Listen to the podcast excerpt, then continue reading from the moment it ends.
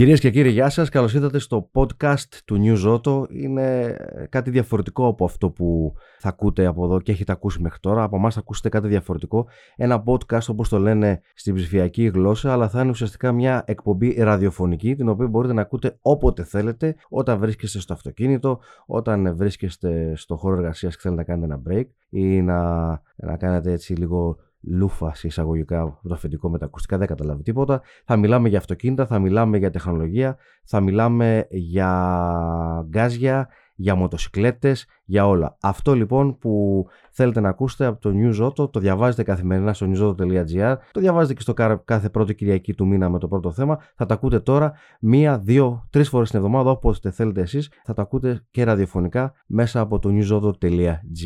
Είμαι ο Τάκης Τρακουσέλης και κοντά μου είναι ο Γιάννης Κουφής, ο Γιάννης ο οποίος είναι ο διευθυντής συντάξης του News Auto. Γεια σου Γιάννη. Γεια χαρά. Τι γίνεται; Θα σχολιάζουμε έτσι λίγο τα νέα της εβδομάδας, τα αυτοκινητικά νέα. Είναι κάτι το οποίο λείπει ουσιαστικά και από το ελληνικό ραδιόφωνο και από το ελληνικό ίντερνετ.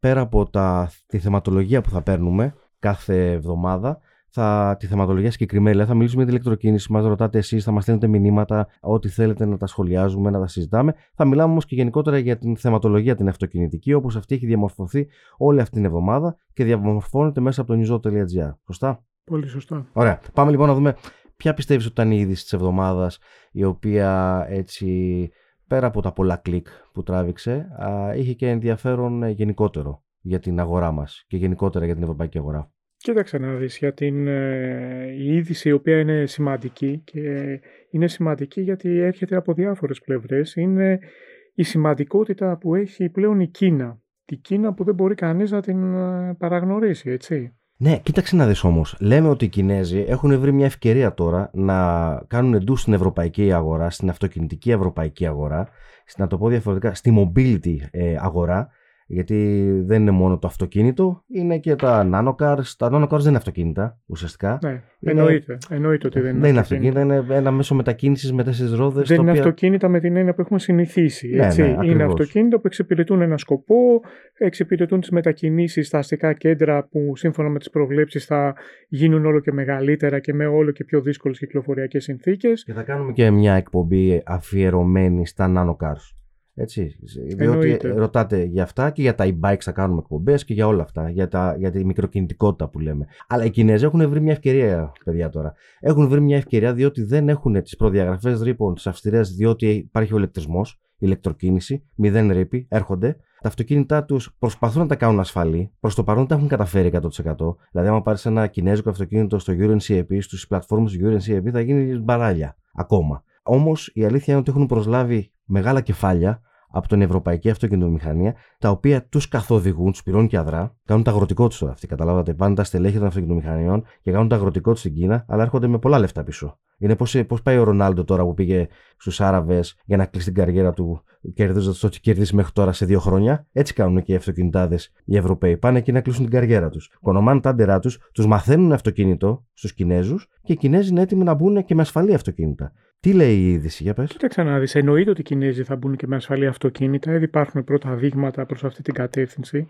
Και είναι γεγονός ότι αν δεν υπήρχε ηλεκτροκίνηση, οι Κινέζοι δεν θα μπορούσαν να κάνουν τίποτα. Η ηλεκτροκίνηση τους δίνει μεγάλες δυνατότητες. Είναι, όπως είπες σωστά, διαφορετικές τεχνολογίες με μικρότερες απαιτήσεις. Και επίσης είναι ένα σημαντικό για την πρόοδο των Κινέζων ότι έπρεπε να το κάνουν για την χώρα τους. Γιατί η Κίνα είχε τεράστιο πρόβλημα ατμοσφαιρικής ρήπανσης. Στο Πεκίνο δεν έβλεπες από το τρίτο όροφο στο, την άσφαλτο. Οπότε αναγκαστικά έπρεπε να προωθήσουν την ηλεκτροκίνηση. Ναι, κατά πόσο όμως οι Κινέζοι μπορούν να δώσουν τόσα χρήματα, γιατί ηλεκτρικά ακόμα και τα Κινέζικα είναι ακριβά. Για τους Κινέζους ιδιαίτερα, για τον πολύ κόσμο. Εντάξει, Κινέζοι μιλάμε πόσα είναι, πόσο κάτοικοι είναι. Είναι δις. Έτσι. Πού, πού θα βρουν τα λεφτά οι Κινέζοι να αλλάξουν αυτοκίνητα και να πάνε; Είναι ένα θέμα αυτό. Αλλά έχει σίγουρα... και πολύ φτηνά όμως Τάκη. Έχει και πολύ φτηνά. Έχει και πολύ φτηνά. Ηλεκτρικά. Με, ναι, ναι, ηλεκτρικά. Με 20 χιλιόμετρα αυτονομία. Δεν βαριέσαι.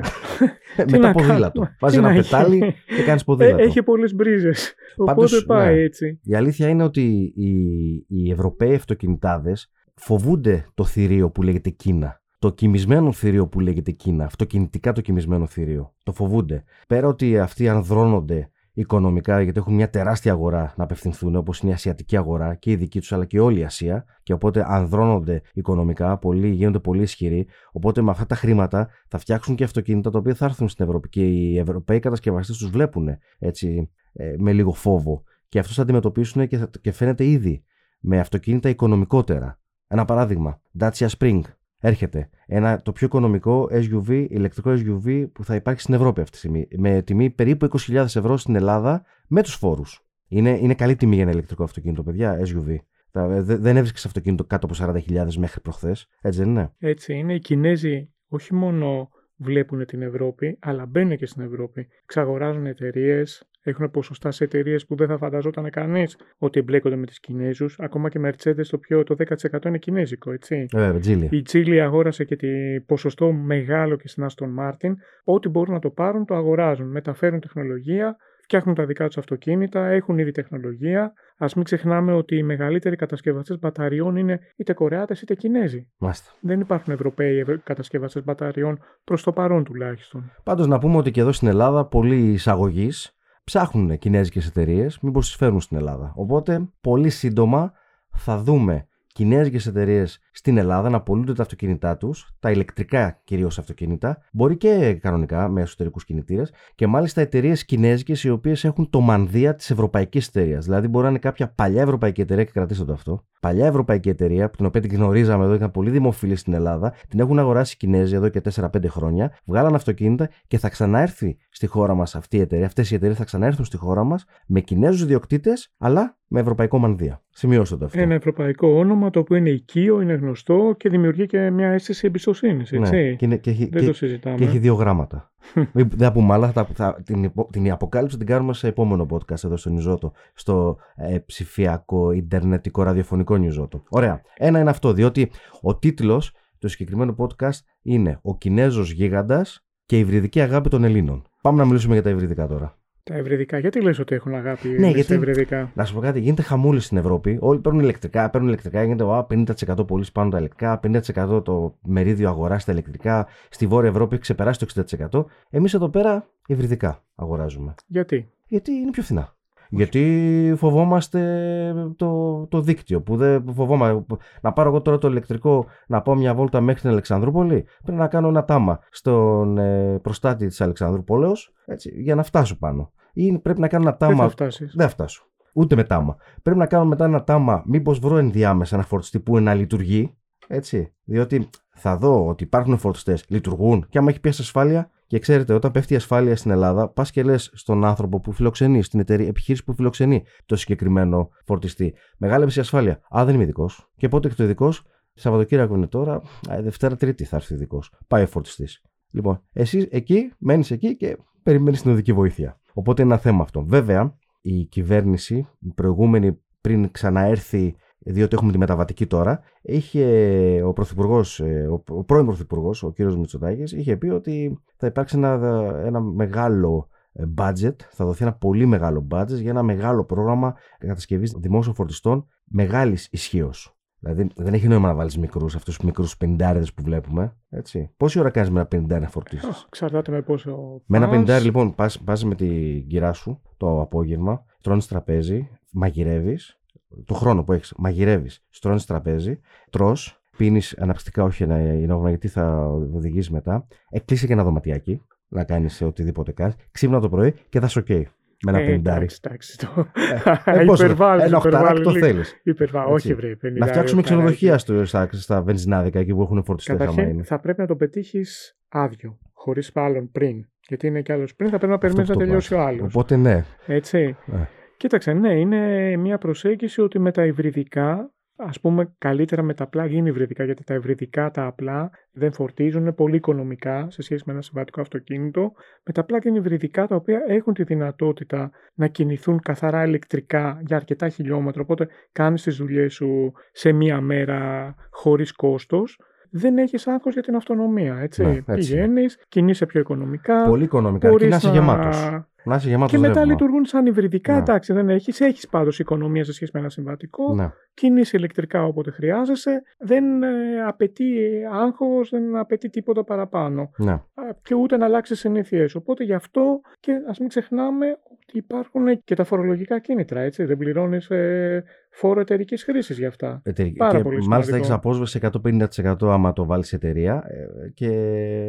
Α, μιλάς για τα υβριδικά. 150% Δηλαδή, τα plug είναι είναι υβριδικά. Ναι. τα plug-in υβριδικών 50%. Το τέλος χαρά είναι ταξινόμηση και και, αυτό. η φοροαπαλλαγή. Και το, ναι. Μια Μάλιστα. χαρά είναι Πάντως αυτό. ο Έλληνας προς το παρόν αγοράζει λέει, υβριδικό αυτοκίνητο, δεν αγοράζει τόσο το ηλεκτρικό. Αν και τα ηλεκτρικά έχουν μια ιδιαίτερη αύξηση σε σχέση με πέρσι και κάθε Έχουνε. χρόνο όλο και περισσότερα. Σαφώς έχουν. Υπάρχουν και εταιρείες οι οποίες κάνουν και κάποιες προσφορές. Αρχίζουν οι τιμές να συγκλίνουν όσο είναι αυ- αυτή Μμ. την περίοδο τα συμβατικά με τα ηλεκτρικά, γιατί και τα συμβατικά έχουν ακριβήνει πάρα πολύ. Ναι, και θα κρυβίνουν Οπότε- και άλλο γιατί έρχονται τα Euro 7, τα οποία σύμφωνα με μια έρευνα που δημοσιεύσαμε στο newsroom.gr και μπορείτε να τη βρείτε, αυτή τη στιγμή ένα αυτοκίνητο ε, εσωτερικής καύσης με το Euro 7 θα αυξηθεί περίπου 2.000 ευρώ ε, η αξία του.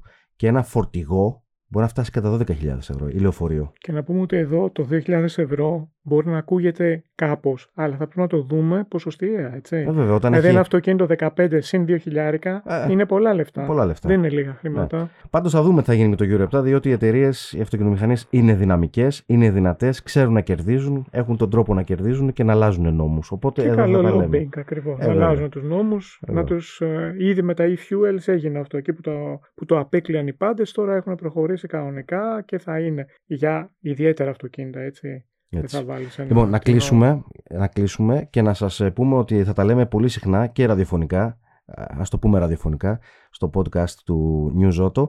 Μπορείτε να μας στέλνετε θεματολογίες που θέλετε να συζητήσουμε στο newsauto.gr και βεβαίως καθημερινή ενημέρωση στο newsauto.gr. Κοντά σας ήταν ο Γιάννης Κουφής και ο Τάκης Τρακουσέλης. Να είστε καλά, να οδηγείτε με ασφάλεια. Ραντεβού σύντομα.